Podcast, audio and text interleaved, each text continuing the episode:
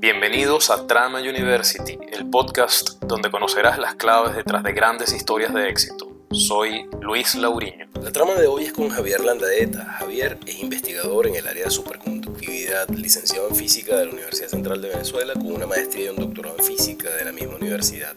Javier trabajó entre el año 2007 y 2012 en investigación y docencia como instructor a tiempo completo en la Universidad Central de Venezuela.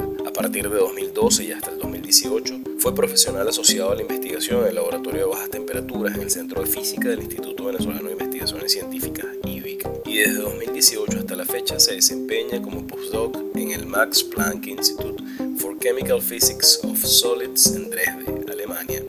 Javier ha publicado artículos de investigación en las revistas científicas más prestigiosas del mundo y en 2021, junto a un equipo del Instituto Max Planck tras el descubrimiento de un superconductor no convencional, publicó su investigación en la prestigiosa revista Science, pasando así a formar parte de una selecta élite mundial de científicos e investigadores. Con nosotros, Javier Landaeta. Javier, ¿puedes explicarnos de forma sencilla de qué se trata tu hallazgo publicado en Science y cuál es su importancia, digamos, para nosotros los mortales, ¿no? Bueno, fíjate que el, el trabajo que publicamos en la revista Science, que es un trabajo en colaboración con otras personas dentro del instituto, eh, se basa en un efecto nuevo particular en la superconductividad, que se había predicho hace mucho tiempo, pero no se había encontrado.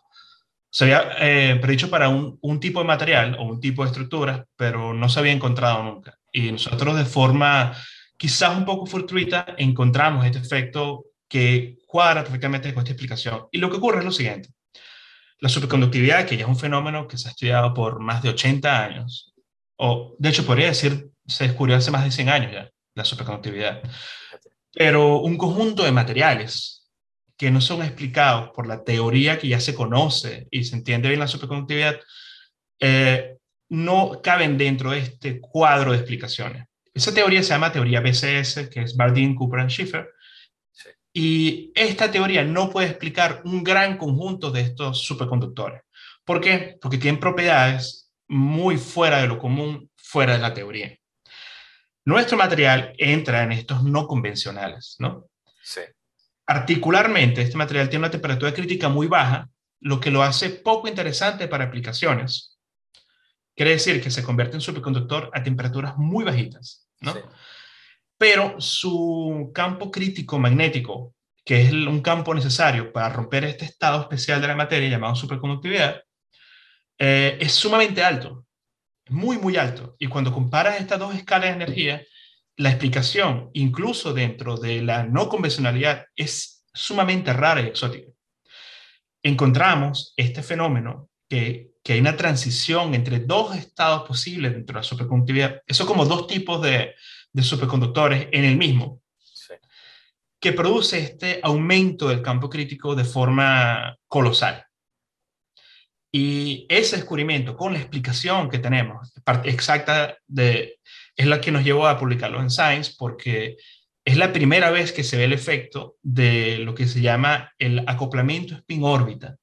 Sí. Básicamente, cómo eh, actúa el campo eléctrico interno dentro del cristal en los, en, en los electrones para producir este efecto de aumento del campo crítico. O sea, es un poco técnico, un poco, el descubrimiento es muy, pero a nivel de física es algo nuevo e interesante y básicamente abre una nueva línea de investigación. Por eso es que está en la revista Science. Y las potenciales aplicaciones se ven ahora porque ahora está en auge algo llamado computación cuántica. Por supuesto. No sé si lo... sí. eh, y este ya es un candidato para poder tener qubits o, o qubits cuánticos, o sea, bits cuánticos, sí. basados en este material con un tiempo de coherencia, es decir, que no se destruye el, ese estado, el bit, sí. eh, tan fácilmente, lo hace muy robusto y lo hace potencial para hacer aplicaciones en computación cuántica, básicamente. De manera que viene como anillo al dedo, porque este desarrollo de la computadora cuántica, aunque se viene trabajando desde hace mucho tiempo, recientemente es cuando se comienza a anunciar que ya se está en capacidad de hacer estos cómputos cuánticos, ¿no? Eh, sí, ya creo que en los últimos 10 años ha sido, ha sido una carrera dura, ¿no? Básicamente yo, yo la llamo la siguiente carrera, porque es una competencia entre compañías, eh, países las grandes compañías están invirtiendo muchísimo dinero en esto, digo Google, em, Microsoft, Apple, eh, IBM, invirtiendo cantidades enormes de dinero para ver quién logra primero establecer el estándar de una computadora cuántica. Claro, cómo no. Eh, Javier, si nos tocara explicarle a un niño, eh, digamos, de 7, 8 años, lo que es la superconductividad y qué implicaciones tiene la superconductividad en el día a día de, una persona, ¿qué le podríamos decir? Mira, eh, es muy, la, la, idea de superconductividad es muy sencilla. Es básicamente es cuando tienes un material que conduce electricidad, y no sé si se han dado cuenta que a veces cuando pasas corriente por un cable, él se calienta. Sí. Es, bueno, eso es porque ahí los electrones encuentran eh, objetos, eh, distorsiones que lo hacen que, que, choque. Es como decir piedras grandes en un río. Una fricción. Una fricción que evitan que el flujo de agua corra. Es como piedras grandes en el río. ¿Qué es la superconductividad? Es el efecto cuando pasa corriente y tiene cero oposición al paso de la corriente en el material. Literalmente cero. Yo siempre digo este ejemplo, que es muy exagerado, es, eh, desde el Guri hasta Caracas, por decir algo, se pierde muchísima energía solamente en el cable, por justamente estas pérdidas resistivas. Pero en el superconductor hay cero pérdidas, es perfecta la transferencia. Entonces, ya puedes imaginarte las aplicaciones en transferencia de energía. Pero hay montones de aplicaciones más. Lleva otras aplicaciones podríamos, si logramos construir un superconductor a temperatura ambiente, podemos tener carros voladores, computadoras ultra rápidas, cero pérdida de energía e incluso obtener energía de, diferentes formas, de vacío, de otras cosas. Básicamente ciencia de ciencia ficción. Sí, Pero básicamente es que tienes un material que le pasa corriente y no tiene pérdida de corriente, no tiene resistividad. Eso es la superconductividad. Muy bien, Javier. Y para quienes no lo sepan, ¿de qué va Science, el journal eh, científico en que publicaste el artículo de investigación? Bueno, hay dos grandes revistas en la ciencia que abarcan todas las áreas de conocimiento, no solo física, ¿no? Abarca biología, medicina, antropología, historia, de todo, ¿no? Que son Nature y Science. Son las dos grandes revistas tradicionales. Publicar en esas revistas es sumamente difícil. Ellos publican muy poquitos artículos de todas las áreas de conocimiento al mes, quizás unos 12 artículos por mes, porque es una revista física que sale. Y el requerimiento científico, el análisis detrás, la evaluación del trabajo científico es sumamente larga y difícil de pasar el filtro para que ellos acepten el, el artículo de ensayo. De hecho, nos tardó más de un año publicarlo. Fíjate. Teníamos los datos ya todo desde el 2020 y tardó un año la revisión científica para poder publicar el, el artículo. Y realmente es, la revista más prestigiosa que hay en ciencia, tradicional. Y si lo podemos poner en números, porque a veces los números ayudan, hay algo que quizás no todos los científicos nos gusta mucho compararlo, que se llama el impact factor, el factor de impacto. En revistas de física buena, un factor de impacto bueno es un factor de impacto 5, un factor de impacto 9, de las mejores. Y la revista Science es 44. Es decir, yo necesito tener eh, al menos de una revista de, impacto 4, que son las revistas buenas, necesito tener 10 artículos para compararme con un artículo de Science. Eh, más o menos esa puede ser la, una equivalencia. Y eso es muy difícil. Y justamente publicar ahí probablemente solo pasa una, una, vez en la vida, en la vida del científico. Con suerte. Y, y, y, eso es un gran logro, desde luego, Javier. ¿Qué, qué significa ese logro para ti? Bueno, para mí como científico. Para mí lo que significa son oportunidades de, de, trabajar, de tener trabajo, de buscar otros contratos, otros postdocs. Para mi jefa significó pasar a ser profesora permanente en la universidad. Porque básicamente ya da te da un prestigio y un input al, a lo que llaman el CV científico muy grande y la prestigio de la universidad que tiene los investigadores que publican en ese tipo de, de revistas de ese nivel de impacto porque habla mucho del nivel de la investigación o de lo novedoso que puede ser su línea de investigación. ¿Okay?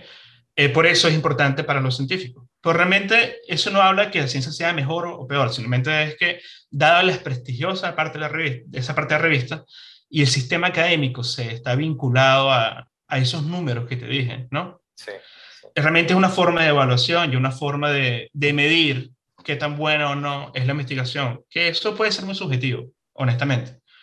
Hay gente haciendo investigación muy buena y necesariamente no tienen que publicarlo en estas revistas, porque no es todo el interés. Por eso es que es subjetivo. Pero eso significa para un científico oportunidades de trabajo y de grants, de cosas así. Claro, y en lo personal, Javier, eh, porque entiendo que tiene Eh, poco tiempo allí en el instituto, ¿no? Eh, Tres años más o menos, desde el 2018.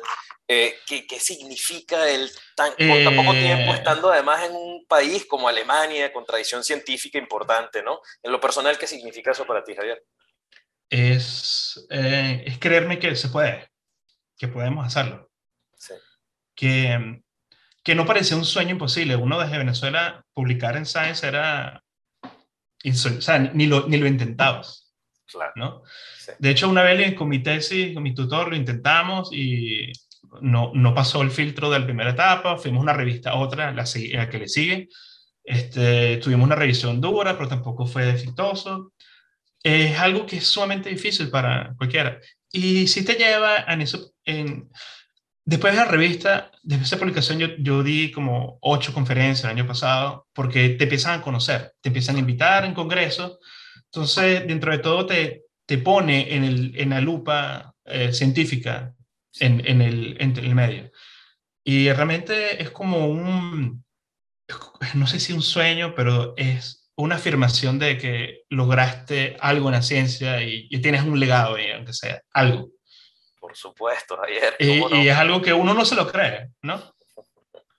Claro que sí. Javier, has dicho que haces ciencia porque uno es curioso y uno quiere entender el universo. Eso lo estoy citando textualmente, ¿no? Sí. eh, ¿Cómo haces para mantener el foco, controlar la curiosidad que puede llevarte, digo yo, por múltiples caminos y con, y con ello el riesgo de Sí. desviarte, ¿no? Eh, eso es correcto. Eh, bueno, yo estudié física porque me gusta entender, buscar, ¿por qué? O sea, es una persona que necesita entender las cosas, ¿no? Sí. Yo no memorizo, yo no soy de... Yo no me sé ninguna ecuación. Yo entiendo el fenómeno y entiendo la, la expresión básica y de ahí uno parte y uno puede deducirlo, tienes herramientas de matemática, pero aparte yo soy experimentalista, yo estoy en el laboratorio, yo no estoy haciendo matemática. Entonces yo trabajo, la física la veo la- en el día, la, la, la vives, ¿no? Está todos los días ahí. Para no desviarte, eso es complicado porque siempre tengo ideas de muchas cosas, pero la única, el único foco es que el trabajo para el que te contrataron tienes que hacerlo y esa es el que te paga. Entonces la, la prioridad es hacer la investigación para la cual te están pagando.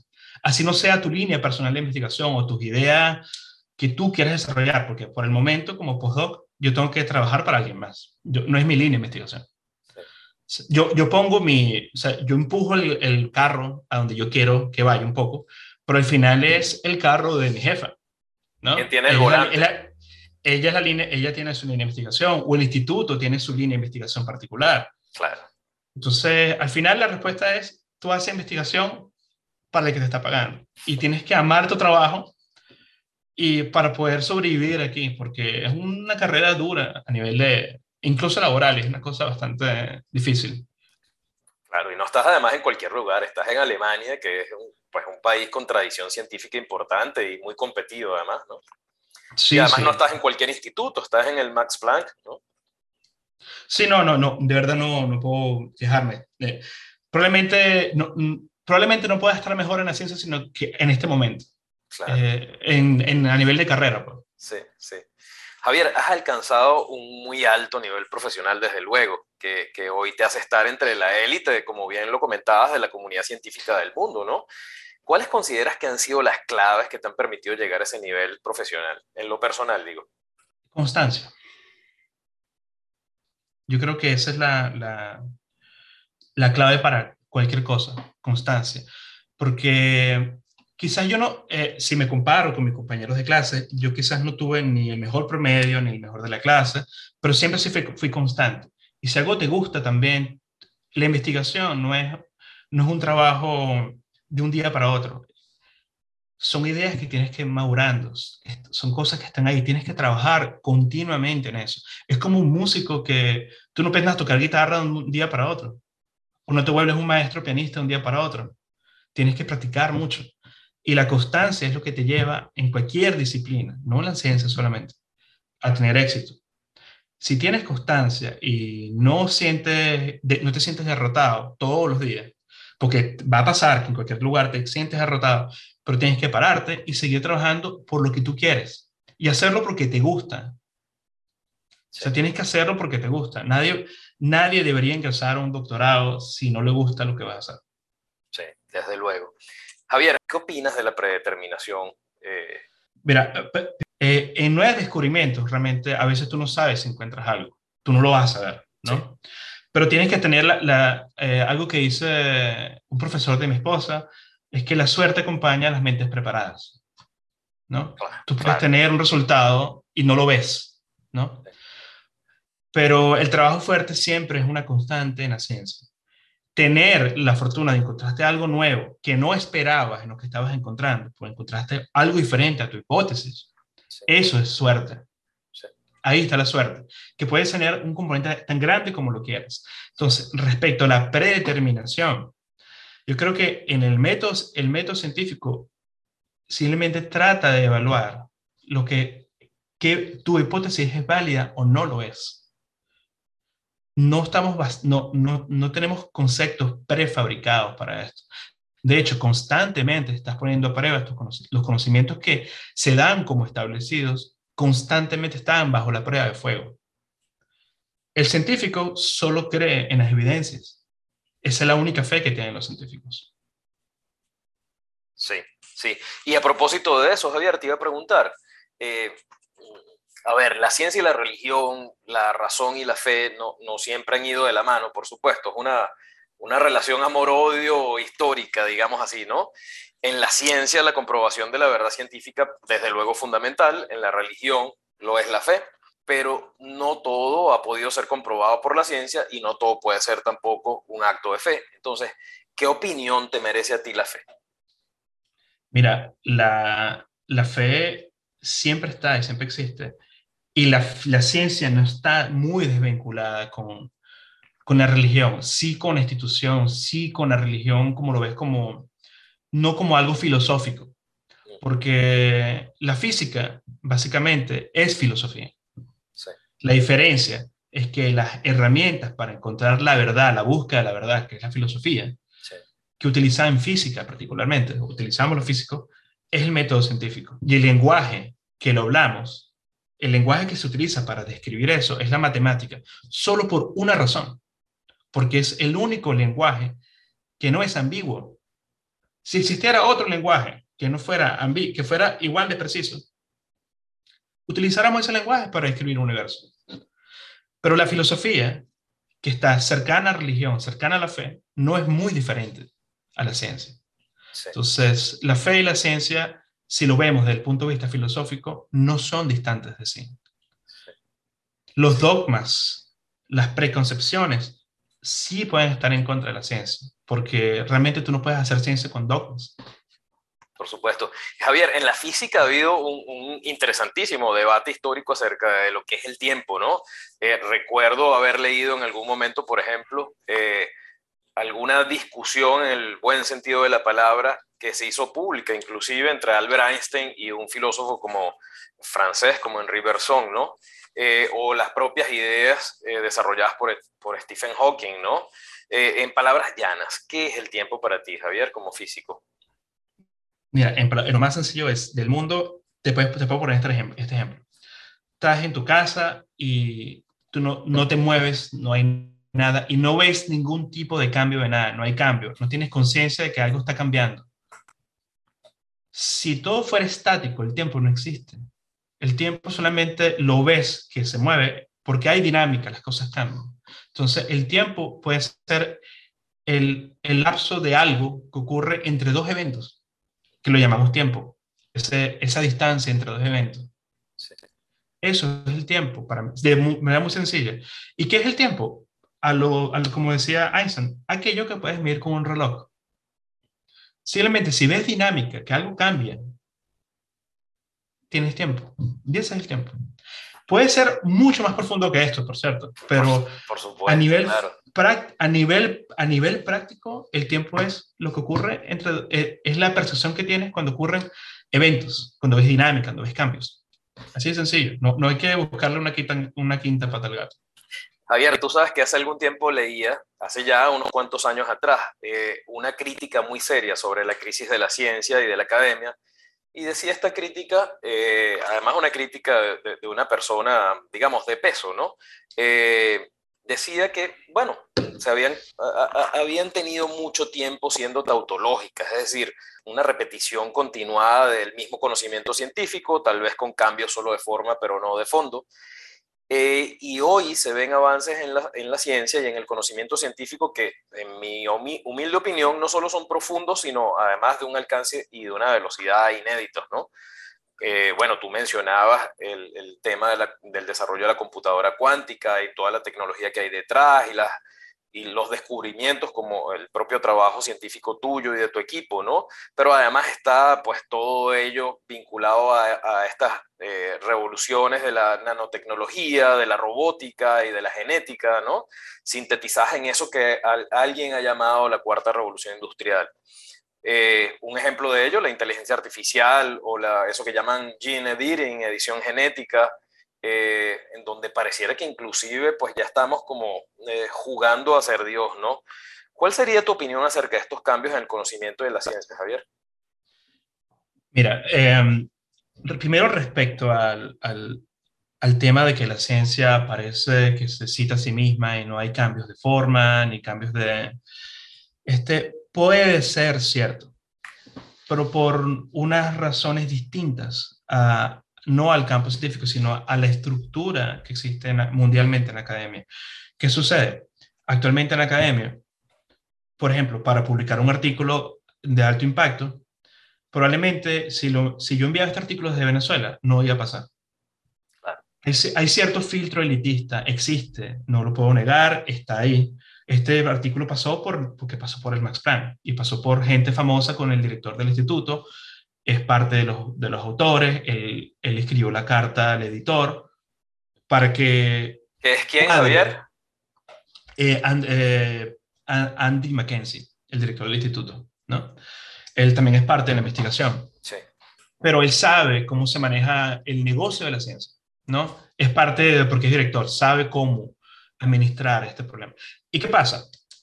Este, la ciencia, cuando mandas una, alguna revista, es subjetivo que alguien que no es científico generalmente, como los editores de la revista, sino que están involucrados en el tema científico, pero no son investigadores propiamente dicho, en muchos casos, evalúan tu trabajo y dicen si es o no importante, basado en tu carta que tú envías. Entonces, eso ya hay un, un gradiente subjetivo, porque alguien tiene que evaluar y decir si tu trabajo es relevante o no para la ciencia.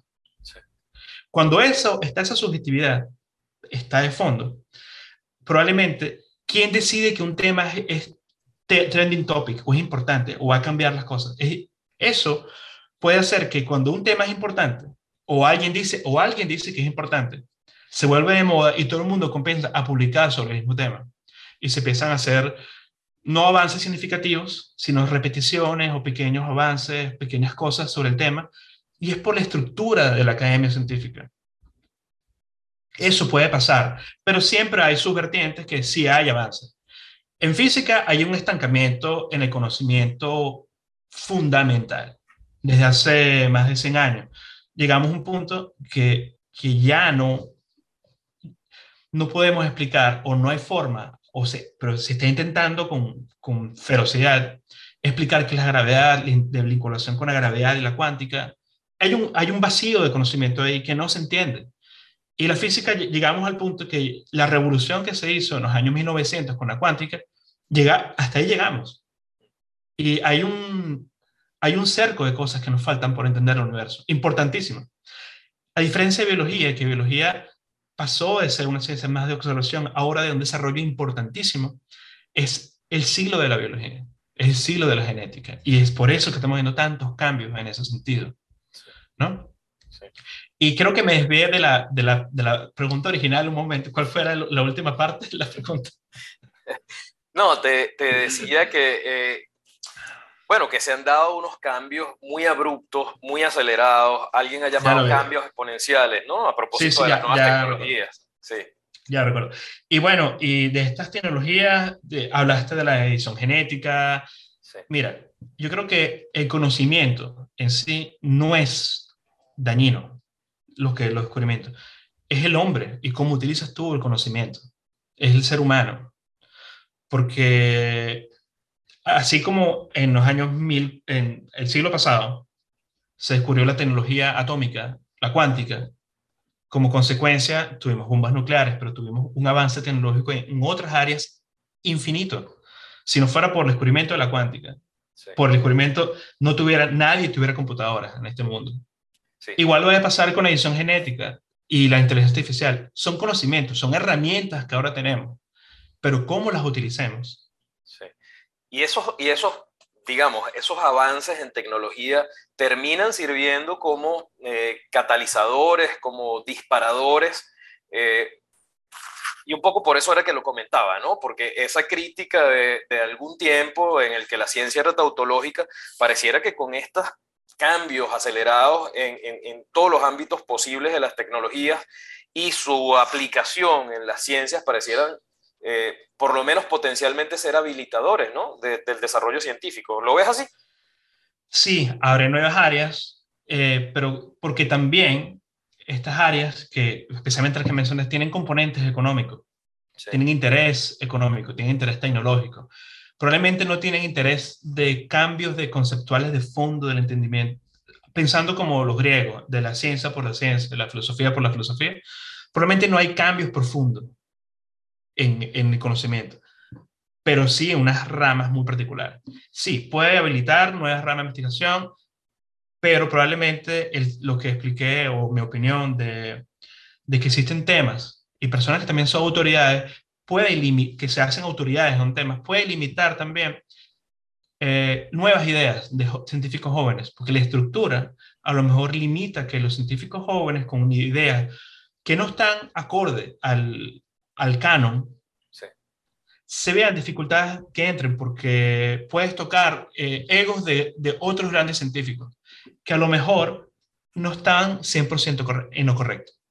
Claro, claro, qué interesante. Eh, eh, en ese sentido, sí puede haber este tema de, la tautología. Puede existir. Porque yo creo que lo vivo, y lo vives con tus colegas, que ellos están enamorados de ciertas ideas y, y cuando tienes los datos o el experimento frente a ti, probablemente tú no tienes cómo percibir en otro ángulo tus resultados, porque puedes tener otros ángulos de, interpretarlo.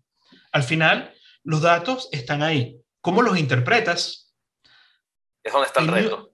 Es donde está el reto, ¿no? Sí. Y probablemente ahí donde hay que ser más científico es no enamorarse de las ideas, sino tratar de explorar las diferentes hipótesis. Pero siempre está un componente humano en todo esto. Sí, sí, sí. Eh, eso es imposible no dejarlo. Claro, claro. Sí, es el componente subjetivo del ser humano. Pues, es parte de nuestra naturaleza. Claro. Javier, tú sabes que medio en broma, medio en serio, siempre digo que los latinoamericanos somos los más fieles exponentes de la segunda ley de la termodinámica, ¿no? Porque siempre tendemos al desorden. Eh, tú que hoy estás en un país disciplinado al extremo, como lo puede ser Alemania, o por lo menos esa es la percepción que uno tiene de Alemania, ¿Qué opinas? ¿Cómo afecta esto, en tu opinión, el desarrollo científico en nuestros países? Mira, si, si lo vemos por el orden, desorden, yo, es una idea en mi cabeza, me convencí que es, es por el, el, idioma. El español es un lenguaje muy rico, que podemos hablar de manera muy desordenada y puedes darle muchas matices en el orden de la estructura de las palabras y las oraciones, aunque tenemos nuestras estructuras, pero son bastante flexibles. La estructura del idioma alemán, que me ha costado aprenderlo, poco a poco voy, no lo, no lo domino, estoy en aprendizaje, pero muy, muy estructurado. Y la manera que tú piensas, como si hiciste tu lenguaje nativo, te hace ser muy estructurado a nivel de pensamiento. O sea, las oraciones tienen una estructura y esa es la estructura. No la puedes cambiar. Y es muy particular. Y eso hace que los alemanes sean estructurados en todo ellos, por ejemplo, ellos no te interrumpen al hablar, no porque sean educados, sino que por la estructura del lenguaje, el verbo, el segundo verbo al final, y si no saben cuál es el segundo verbo, no sabes qué está diciendo. Por eso nunca te interrumpen.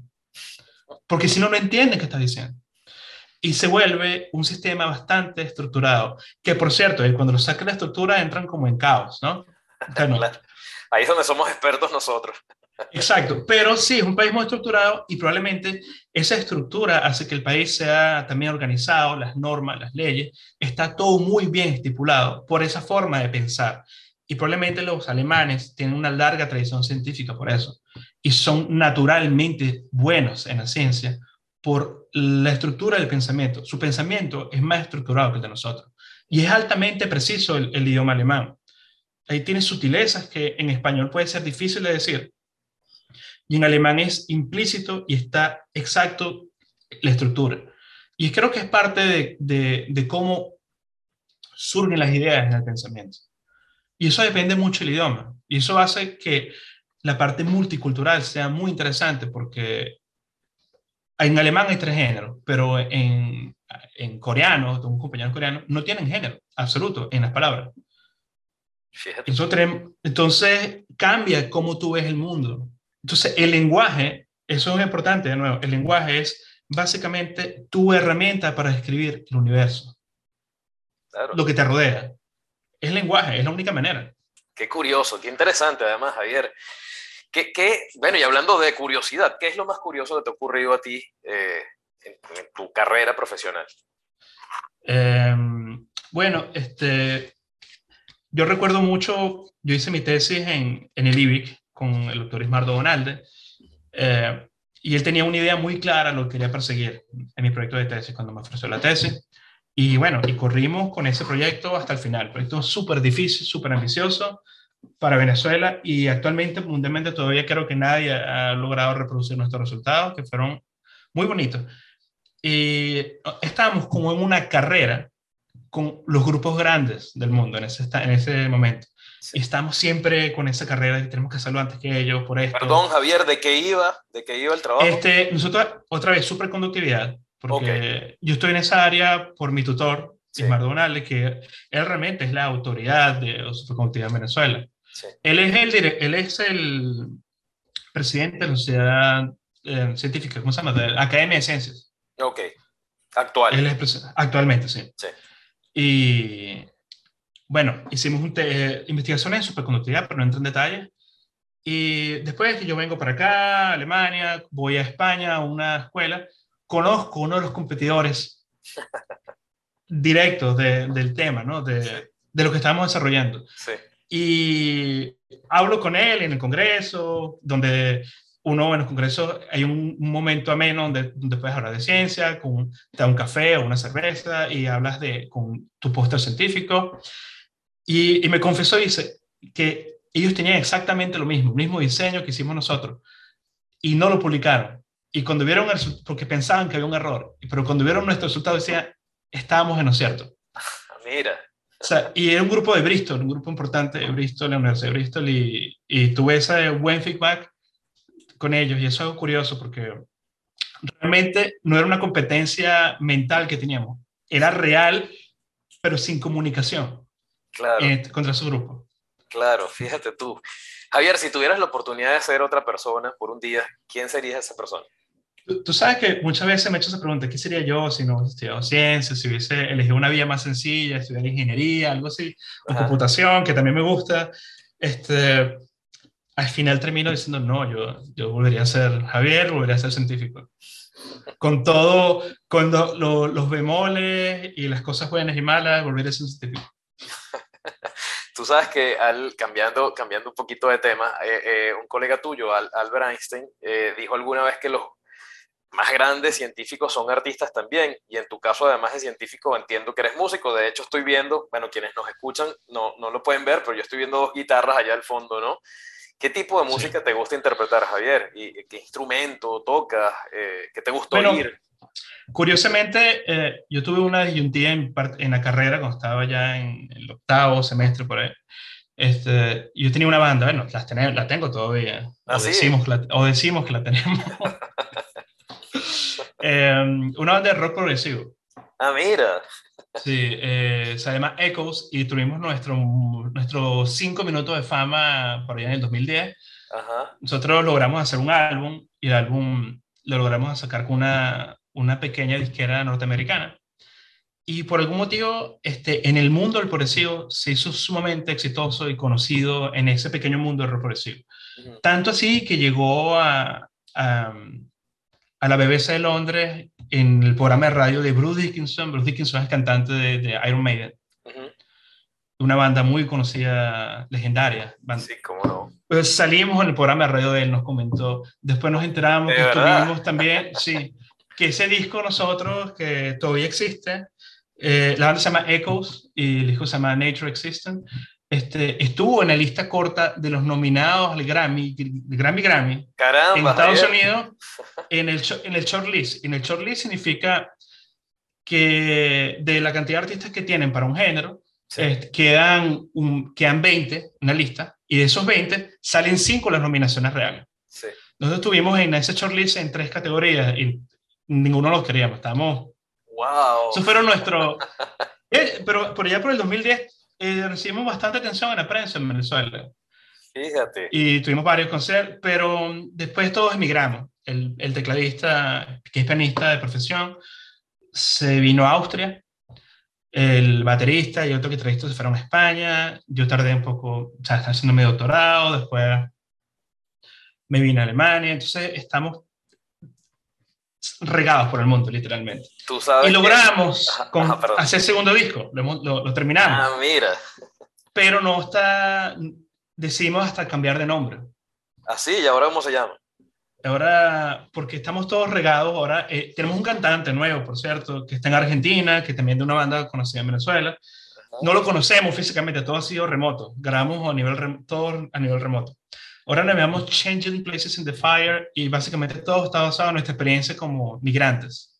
Pero ni siquiera hemos, hemos liberado el nombre, porque mm, okay. no, hemos, no hemos hecho oficial que cambiamos de nombre, no hemos hecho oficial que tenemos un segundo disco. Entonces estamos luchando cómo sacarlo, porque está listo. Estamos viendo, pensando en una estrategia de cómo mercadearlo. Qué y bueno, que estamos todos regados, estamos todos regados en el mundo. Es un poco, creo que tocar no es imposible. Bueno, buenísimo, Javier. Mira, fíjate, después de plantear una serie de argumentos en torno a la hipótesis que propone la idea de que estamos viviendo en un mundo simulado computacionalmente, Nick Bostrom eh, señala en su artículo del año 2001 que él llamó Are You Living in a Computer Simulation? Es sumamente interesante que el cosmos que estamos observando, y lo estoy citando, es solo una pequeña parte de la totalidad de la existencia física. La física en el universo donde se encuentra la computadora que está ejecutando la simulación puede o no parecerse a la física del mundo que observamos. Y a mí cuando leí esto me, me, me sacudió, ¿no? Eh, y a propósito, además de, de, de, todo lo que estamos observando con los temas de los metaversos, etcétera, ¿qué opinas acerca de estas ideas que cuando se publicaron en el año 2001 parecieran más ciencia ficción de lo que pueden parecer el día de hoy, Javier? Eh, hay un so, creo que probablemente hay un solo argumento que podría entender por qué surgen esas ideas. Al final eso es un artículo teórico, físico teórico, sí, sí. hablando de holografía, ese tipo de cosas, ¿no? Sí. Eh, y, y, es esto, eh, algo curioso es que ¿por qué las leyes de la naturaleza que encontramos son tan exactas? Ese es el único argumento que, que te puede poner a pensar. ¿Por qué tienen esa, esa dependencia experimental matemática? Porque la tienen. Las cargas eléctricas se atraen o se repelen con la ley de Coulomb, que realmente es proporcional sobre 1 sobre el inverso de la distancia. ¿Por qué exactamente esa fuerza, esa condición? Eh, hay muchas cosas que parecen como puestas por alguien en un computador donde las leyes de la física van a ser estas. Eso es lo que te lleva a pensar eso. Pero también tienes la, la, la otra opción, es vista un poquito más pragmática, es que simplemente el universo es así. Así es la naturaleza. Llega un punto de que pensar si estamos en la simulación o no, no quita el hecho de que así se comporta el universo. Y al final esas son preguntas de, interesantes a nivel de filosofía, porque eh, te hace pensar un poquito qué vino antes del Big Bang, que nadie, nadie, tiene una idea clara. Son puras ideas. Esto, todas estas discusiones de físicos son ideas y para llevar la, la, mente a otro punto, a de entender algo. Pero al final no, no, hay, no hay evidencias posibles de eso. Y probablemente sea difícil tener una evidencia de que vivimos en, en un mundo holográfico, en una simulación. Pero nunca es totalmente descabellado porque tiene razones de lógica, desde el punto de vista de lógica, de que podría ser cierto. Así que probablemente lo más interesante es, es vivir la vida a lo mejor con uno más, lo que, lo, lo que puede hacer dentro o no de la simulación. Javier, finalmente, ¿qué consejo le darías a una persona como tú haya decidido hacer una carrera en el mundo de la ciencia y particularmente de la física? La primera razón es que tiene que gustar, de verdad, de gustar de verdad y asumir el reto de que si estás en Venezuela, probablemente en Latinoamérica, eh, es una carrera muy incomprendida. La gente no tiene ni idea que, de las habilidades que puede tener un físico, que lo puedo decir con, de forma muy clara, un físico es como una navaja suiza. Eh, sabe matemáticas, sabe ingeniería, sabe computación, sabe de todo un poco. Y si no lo sabe, lo aprende, lo aprende muy rápido. La mejor habilidad que tienen los, físicos particularmente es que, dadas las herramientas que tenemos, podemos aprender casi cualquier disciplina, casi cualquier disciplina en, en corto momento. Entonces, la primera consejo es que le guste la carrera. Y la segunda es que sea constante y persiga lo que quiere lograr, donde quiere ir, lo que quiere estudiar. Si te gusta la astrofísica, fórmate en astrofísica, busca las personas que hacen astrofísica y va a llegar, porque siempre hace falta estudiantes, pero tiene que gustarte y tienes que generar fortaleza mental, porque la carrera es dura no solo a nivel académico, es dura a nivel personal y laboral. Es pero si te gusta, tienes tu momento de satisfacción y lo mejor que uno puede hacer en su vida es trabajar en algo que le gusta. Javier, gracias por habernos permitido sumar tu historia a nuestra trama. Eh, te deseamos el mayor de los éxitos y, bueno, un fuerte abrazo, por supuesto. No, y muchísimas gracias por, por el, el, tiempo. Bueno, y de verdad, muchísimo éxito con el proyecto. Me parece que es un proyecto muy bonito, con las mejores intenciones y hace falta más personas así en Venezuela, de verdad que sí. Y de verdad, yo, yo te doy un gran aplauso por la labor que estás haciendo docente, por ese tipo de cosas. Gracias, Javier, gracias. Esto fue Trama University. Si quieres conocer más, visítanos en www.tramauniversity.org o encuéntranos en Instagram como Trama University. Recuerda suscribirte y recomendar nuestro podcast. Te esperamos en una próxima edición.